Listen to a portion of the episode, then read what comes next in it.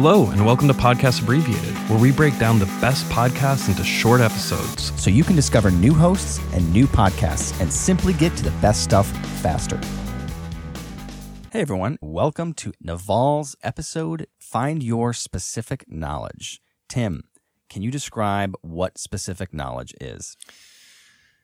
Well, as I understand it, specific knowledge is a combination of the unique factors about me and you and anybody listening that you and only you possess. And so it's what is unique about you and what can you bring to the world through that? I mean, how, how would you define it? Well, that's pretty good. I- The only thing that I would add to that is that you actually have something that is so unique that nobody else can mimic that. And that seems like a trite statement because you've heard that, oh, we're all special and we're all, you know, unique. Uh, this is more powerful because if you actually break it down and say, all right, what am I naturally good at? Because you have natural talents. What do I randomly get motivated to pursue? What, when I try to learn something, doesn't feel like work? It just happens. What was I, what are the unique circumstances on how I was raised? My parents, what did my parents teach me without maybe even telling me? Like, my dad was a professor, and just watching him teach, I know that I inculcated his movements, his attitude, his inflections without even being quote unquote trained for it. So when you combine all of these experiences and natural gifts, or even down to what your DNA provides you, produces something unique. And identifying what that is in you is not only something you do just to get rich, it's something you do as a pursuit to value yourself, to be impressed by yourself. Yeah.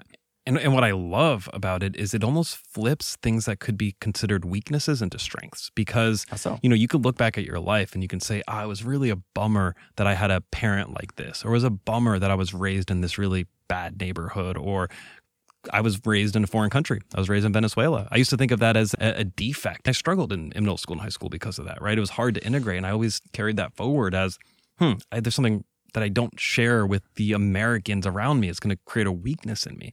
But this forced me to relook at that and say, oh, wow, I'm bilingual. I have multicultural experience. I was raised as a missionary kid. So my dad also was out there talking about ideas all the time and connecting with people. And so I rethought about that and I said, what about that is unique to me that I can turn into a strength and turn into an opportunity? That's actually a really good point. I hadn't thought about that way because when you're strong at something specific, it a lot of times means you're weak at something else. Mm-hmm. So my daughter is super organized. She's more organized than I am, but she's a perfectionist. Hmm. And so, you know, she could harp on herself, like, oh, I'm a perfectionist. I, you know, it's so hard for me to to get things wrong, and that's been a curse my whole life.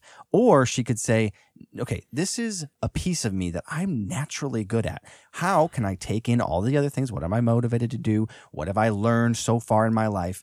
And how can I wield that in order to produce something unique? I really like this example because you were telling us about an observation you have about your daughter. And Naval says that oftentimes your specific knowledge comes from what other people reveal to you, right? One way to do it is to sit back, think about my life, and go through it as a story and try to draw out all the things I'm good at. But honestly, that's really hard to do. There's a lot of blockages sometimes to going back in your own life and being able to see things honestly.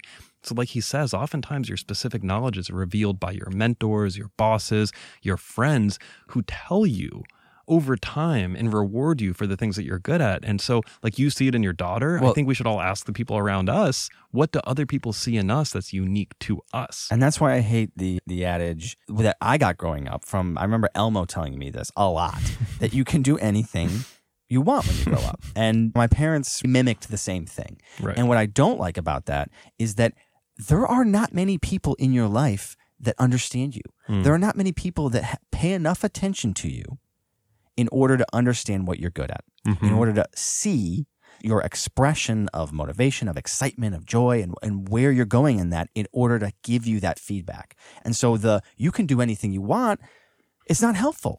When you love somebody, you give them your attention.